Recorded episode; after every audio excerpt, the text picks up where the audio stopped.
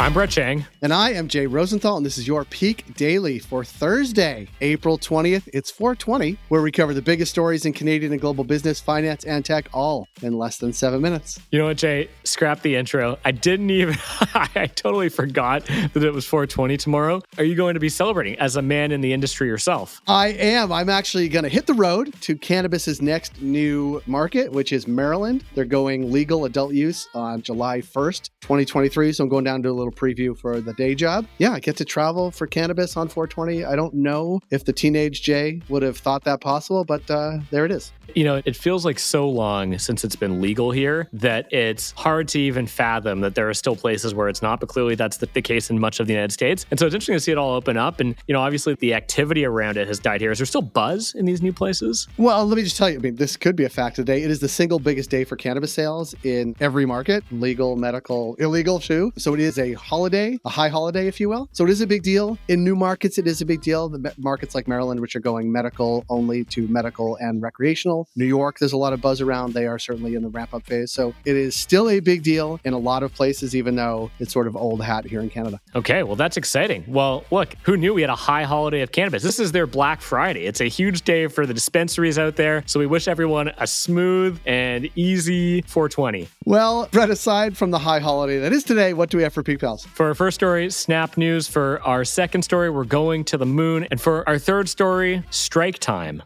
For our first story this year for Snap, flying selfie drones are out and everything augmented is still very in. Brett, what's up with Snapchat these days? In the midst of a pretty rough year for social media companies, Snap is trying to pave its way forward through heavy investment in artificial intelligence, augmented reality, and its creators. The company announced at its annual developer conference. Jay, let's dig into that. Sure. A chat GPT like chatbot, all users will now have access to an OpenAI backed chatbot three months after it was made available to Snap's 3 million paid subscribers. Now, on top of that, they announced augmented reality mirrors. So, first launching in Nike stores in the US, AR mirrors will let customers skip the dressing room line by checking out clothes virtually instead. That's cool. Snap is also investing in creators. Now, top tier creators will earn a share of the ad revenue their viral content generates, as they do on YouTube, TikTok, and kind of on Reels. For Snap, the last three quarters have been rocky. In August, the company laid off 20% of its staff, cut projects not related to revenue, users, or AR technology, and projected its first quarterly revenue decline. Its share price has fallen about 67% in the last year. Meta has fallen a long way since 2021 performance peak as well. Even Gen Z friendly BeReal can't seem to get most of its users on the platform every day. And this is why this all matters. Social media giants face tensions between keeping users and the people keeping the lights on, aka advertisers, happy. There's no going back to beloved chronological feeds, but a renewed focus on user features will be the only way to keep valuable eyeballs. Now, Snapchat for itself has 750 million monthly active users compared with at least a billion on TikTok, which is probably higher, 2 billion on Instagram, and 2.96 billion on Facebook. The big picture is the industry continues to battle a slowdown in ad revenue stemming from a rocky economy, competition from TikTok, and changes in Apple's privacy policies that make it difficult to personalize and track ads on iPhones. Time will tell whether those bets pay off.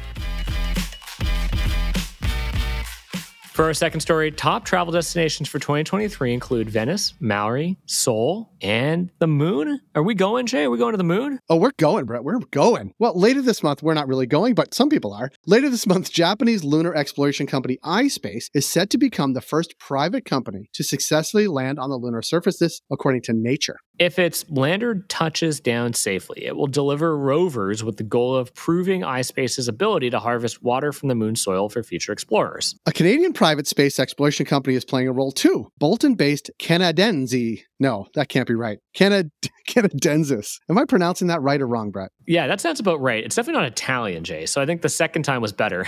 Provided iSpace with the cameras that are on its lander. To zoom out, iSpace is one of the many private companies looking to break ground on the moon. Two others, Astro Robotics and Intuitive Machines, are set to make lunar landings this year as part of NASA's CLPS program, which helps private companies fund robotic lunar landers. And here's why it matters, Brett. This rush of private companies to the moon marks the first rumblings of a full fledged lunar economy, according to Bloomberg. As NASA looks to create a sustained presence on the moon with its Artemis missions, it will also seek the help of private companies. These companies will carry out a range of tasks like ferrying cargo and people to the moon, building habitats where researchers can conduct experiments, and mining resources such as lunar ice, which could be used to make things like rocket fuel. And we're going to be the first podcast to pod from the moon. Is that right, Brett? Yeah, we're going to beat the Daily. We're going to beat all the big ones, the Ringer, or whatever. We're going first. We are beating Kara Swisher to the moon. Anyway, Yeah. NASA won't be the only customer. Intuitive Machines says it will turn a profit in part by selling space on its landers to companies. One example is Columbia, which will test how well its Omni-Heat material can handle the moon's extreme temperatures. For I guess when we go do that podcast, we're going to need really cool jack. But here's the thing, Jay regular trips to and from the moon are decades away from becoming a routine thing. And that's an optimistic estimate. Given both the budgetary and technical difficulties it takes to get there, the promise of a thriving lunar economy is far from a sure thing.